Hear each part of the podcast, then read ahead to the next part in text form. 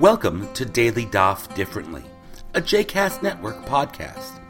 This daily podcast invites you to join us to study the daily Talmud page with a variety of liberal rabbis and teachers.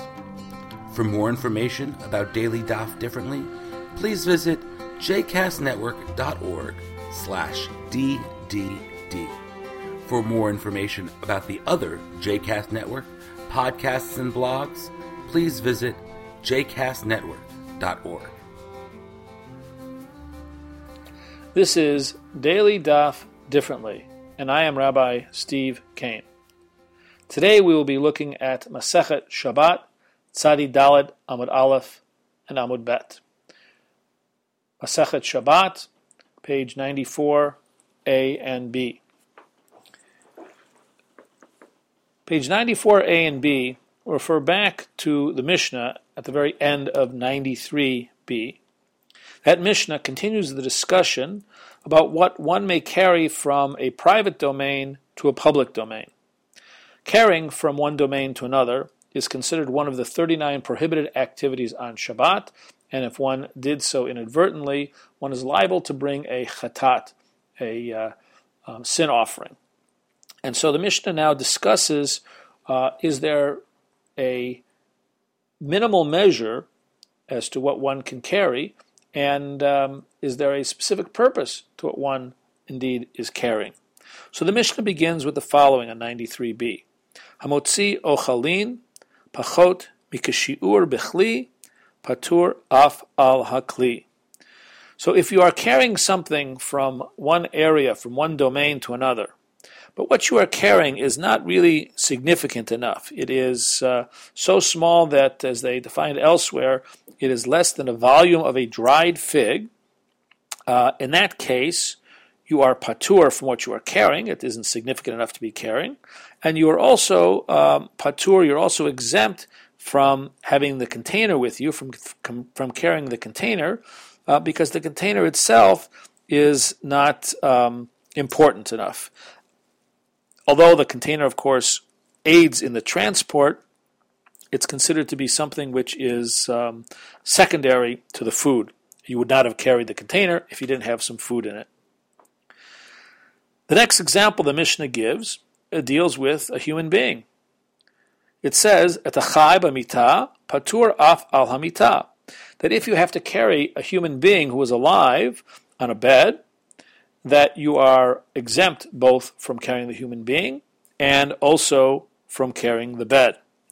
And the reason for that is that the human being, in a sense, helps to carry themselves. There is a principle, chai nose et atzmo, that that which is alive helps transport itself. And so the human being will try to balance themselves, to make it easier, to lighten themselves, uh, and to somehow make it um, easier for the person who is carrying and so therefore they are assisting in that act, and so they're exempt from a chatat, from a sin offering in that case too. But it then continues, et hamet babita chayav. If, on the other hand, someone is um, no longer alive and you decide to move them, uh, in that case, since you are moving an object and um, that object is not obviously helping you, is no longer alive, you are then obligated on a chatat, on a sin offering, for that um, transfer from one domain to another. Now, Mishnah continues with some other examples, but it concludes uh, by emphasizing once again the view of Rabbi Shimon. Rabbi Shimon poter. Rabbi Shimon exempts him. Uh, Rabbi Shimon holds that if something is a what's called a malacha she'enot tzricha legufa, that uh, the that the work which is needed there was not um, for a specific purpose, um, then um, it is not really considered work which is prohibited on Shabbat.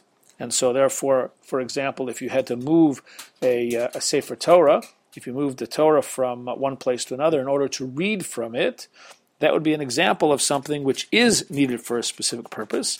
But uh, in the case of moving, for example, a corpse, there is no need for it at that moment, and so therefore moving it, according to him, would be uh, okay, at least okay, according to the rules of the Torah.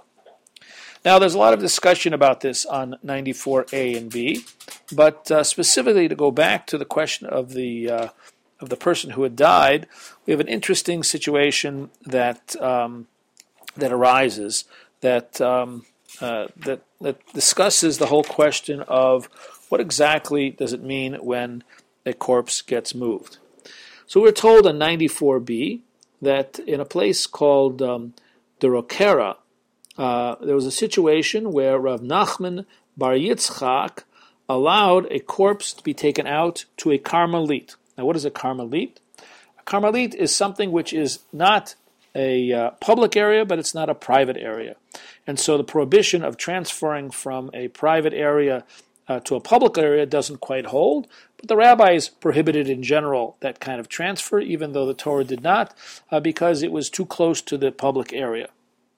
So he was questioned by um, uh, Rav Yochanan, who was the brother of Mar, the son of Rabbana, uh, and he said, Under what authority did you permit this? Because even Rabbi Shimon, who says in the Mishnah that you are patur, that you don't have to bring a chatat, he does not give permission for it to be moved because it is still prohibited by the rabbis to move a dead body. So while he says you are not obligated on a chatat for this, he did, on the other hand, say that you uh, he, he, did under, it was understood by him that you couldn't move the, the dead body because it would violate a rabbinic prohibition.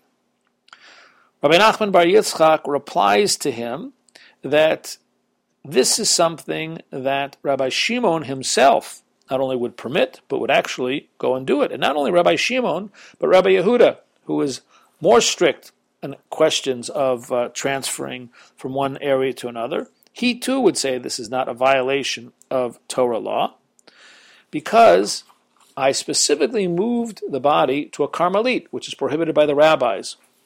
And in this case, there's a very important principle which he mentions. The principle is kvod, gadol, kvod habriot, shedoche et lo ta'aseh Shabbat Torah. That human dignity is so great that it pushes off, that it suspends a prohibition of the Torah. Now, this principle is something which the rabbis could have expanded on and permitted almost anything, and so they're careful not to expand on it too much. But simply stating it here lets us know that the human dignity, whether it be of the corpse, which would not have been very dignified for it to sit in a uh, private domain uh, uh, exposed, or perhaps the human dignity here is not just to the corpse, but to the people who are around who will feel uh, uncomfortable with the dead body, uh, whether it be just simply for its presence or maybe the uh, fact that it would be decomposing and it would not be pleasant to, to be around. Uh, in any case, um, that human dignity is enough to say that the prohibition of usually transferring something from a private domain to a Carmelit uh, is suspended. And, uh, and that question in general of what is the role of human dignity in halacha is something that is, uh, is quite important. Even though the rabbis will ultimately restrict it so that we don't permit every single thing that might come along and say it has to do with kvod habriot. Uh, nevertheless, the idea that halacha is made for us not only to follow God's commands, not only to follow God's will, but also to bring dignity from one human being to another, that is an extremely important principle, one which is uh, uh, uh, made clear to us right here on Shabbat in the area of caring, that human dignity is something which halacha upholds to its highest degree. I hope you've enjoyed today's episode of Daily Daf Differently, and that you'll join us again tomorrow for a new page. The music at the open and close of this episode is Ufros from the Epichorus album One Bead, available on Bandcamp, iTunes, and Spotify.